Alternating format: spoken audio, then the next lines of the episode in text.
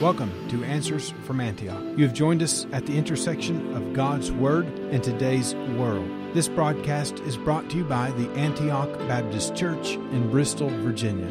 Join us as we examine information that impacts the church, the Christian, and the Christian home. Hello, everyone. Thanks so very much for tuning in today. What a blessing it is to be together, and I'm honored just to be your guest on this wonderful day we've got together here. Now, let me share just some good information for you, things that's going on uh, in our church this coming Sunday. Of course, is Easter Sunday. Uh, tomorrow is the beginning of the Jewish Passover. Yes, begins tomorrow, Wednesday. And so these are exciting times. This past Sunday's Palm Sunday, this coming Sunday, Easter Sunday, Resurrection Sunday. We rejoice in saying that. We know our Lord is alive. He lives forever, and He lives in me, and He lives in you if you are a believer. Everyone that's a believer in the Lord Jesus Christ has the abiding presence of Christ, the sweet Holy Ghost in you the Spirit of God indwelling us. Hallelujah. We know He's alive. As a dear, dear black preacher friend of mine who's now in heaven, Dr. Ken Carter, used to say these words. He said, I spoke with Him this morning. I know He's alive and well. Hallelujah. Yes, Dr. Carter, absolutely. He is alive and well. And we rejoice in that, don't we? Well, I'm going to look at some information that I think is very important to all of us. We know that we as the church are the ones that are capable and compelled to interfere and intercede with God. I say interfere, not with God, but with Satan's attack against our nation, against our young people, against our children. Yes, we're the ones to interfere against Satan and at the same time intercede with God on behalf of these and on behalf of our nation.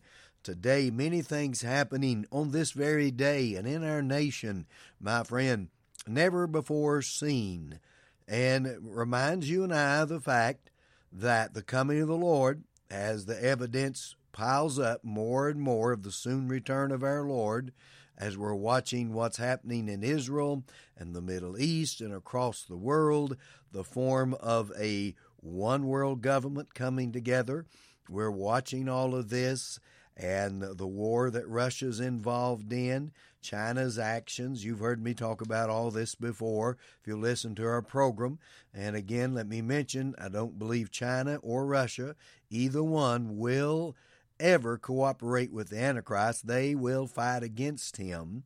And that's what the Battle of Ezekiel 38 and 39 uh, will eliminate Russia, literally eliminate Russia from that picture uh, of his battle with the Antichrist because five sixths of the Russian army will be destroyed, according to Ezekiel 38 and 39. And that battle takes place right at the beginning of the trib or immediately before the rapture or right after the rapture, one or the other. Uh, I, I do believe it's happening right there and at that particular time period. Now, we do know the rapture of the church is the next thing on God's timepiece. We know that. We know we're looking for the Lord's return where He calls out the church, He calls out the bride of Christ, and we're called up to be with Him.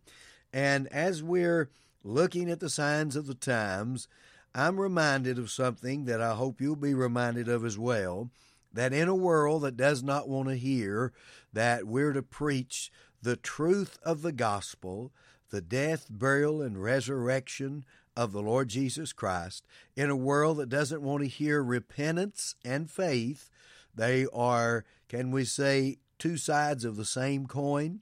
Yes, to have faith, there's repentance. To have repentance, there's faith. Repentance and faith. A world doesn't like to hear that. It says, let just affirm me in the sin and the problems that I have and tell me everything's going to be okay and whatever you believe it is is what it is and, and I don't have to repent. Now, repentance uh, it, it is a change of mind that leads to change of action, but there's more. Biblical repentance is actually agreeing with God about yourself. It's taking God's side with everything that He says. It's simply embracing the truth of what God says. Uh, the first evidence of repentance is in the book of Genesis, and it's right after Adam and Eve eats of the fruit that they were forbidden to eat of. And here comes the Lord Jesus walking in the garden, and he speaks to them and he asks them questions. And every single question he asks is not for his benefit, but for them. It's simply getting them to the place where they will agree with God that they have sinned.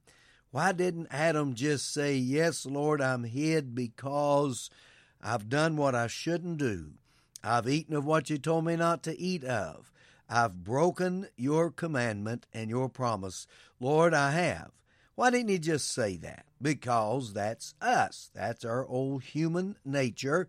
We don't want to admit that we are wrong when we know we are wrong. You see, repentance is simply agreeing with God about yourself. And when you're in agreement with God, then faith works and comes in right there to know that God has forgiven you, will forgive you, and He paid the debt of sin through Jesus Christ. Hallelujah. This week, as in tomorrow's program, we'll be looking at the Passover, and this entire week reminding us of the sacrificial death of the Lord Jesus Christ, events happening in America this very day, unprecedented, never before happened in, in the history of our land, events happening in the world, unprecedented, reminding you and I that we have only one person who's in control, and his name is Jesus. He is Jehovah, He is God, He is the eternal Lamb, slain from the foundation of the world, paid the debt of sin, and hallelujah, did not stay dead, rose again alive forever. And praise His holy name for that. Now, in the book of Exodus, chapter number 12, we read the story of the first Passover. We'll read some verses there.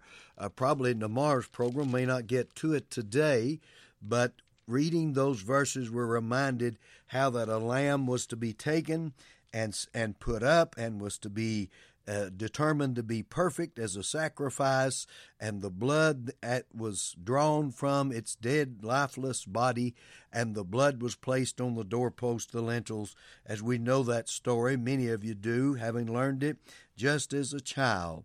That's Exodus 12. And the death angel passed through. The blood was on the doorpost. And as the angel passed through, Seeing the blood on the doorpost, he realizes there's already been a death in that home. I will not put another death. There's already been a death. And, ladies and gentlemen, the wonderful promise to every believer there's already been a death in my life, and that's the Lord Jesus. He died for my sins, He died for your sins if you're a believer. There's already been a death there. So, as death has already been paid for in my life, I receive His, Jesus Christ's, eternal, everlasting life because there's already been a death for me, and that was the Lord Jesus Christ. In this wonderful picture of the Passover, we see Moses here warning what would take place, God using Moses. We see Moses and Elijah again on the Mount of Transfiguration with the Lord Jesus. I believe we see him again in Genesis, or excuse me, in Revelation chapter number 11. In Revelation chapter number 11, the two witnesses are going to be here for three and a half years during the seven year trib. And who is it? I do believe it's none other, in my opinion, than Moses and Elijah. And they're preaching the same repentance that you and I are preaching today, and that is agreeing with God. Their gospel is preached as the kingdom. We're preaching the gospel of grace, but repentance is still part of it. How very important that we realize repentance and faith must go together. Well, I see our time has slipped away. Listen, join me in tomorrow's program as we deal even more with this Passover season and what this season is all about. Thank you for joining us today. We encourage you to visit our website at antiochbristol.com. There you will find many ways to contact us and connect with us, and so much more. Until next time, stand firm in Jesus' truth.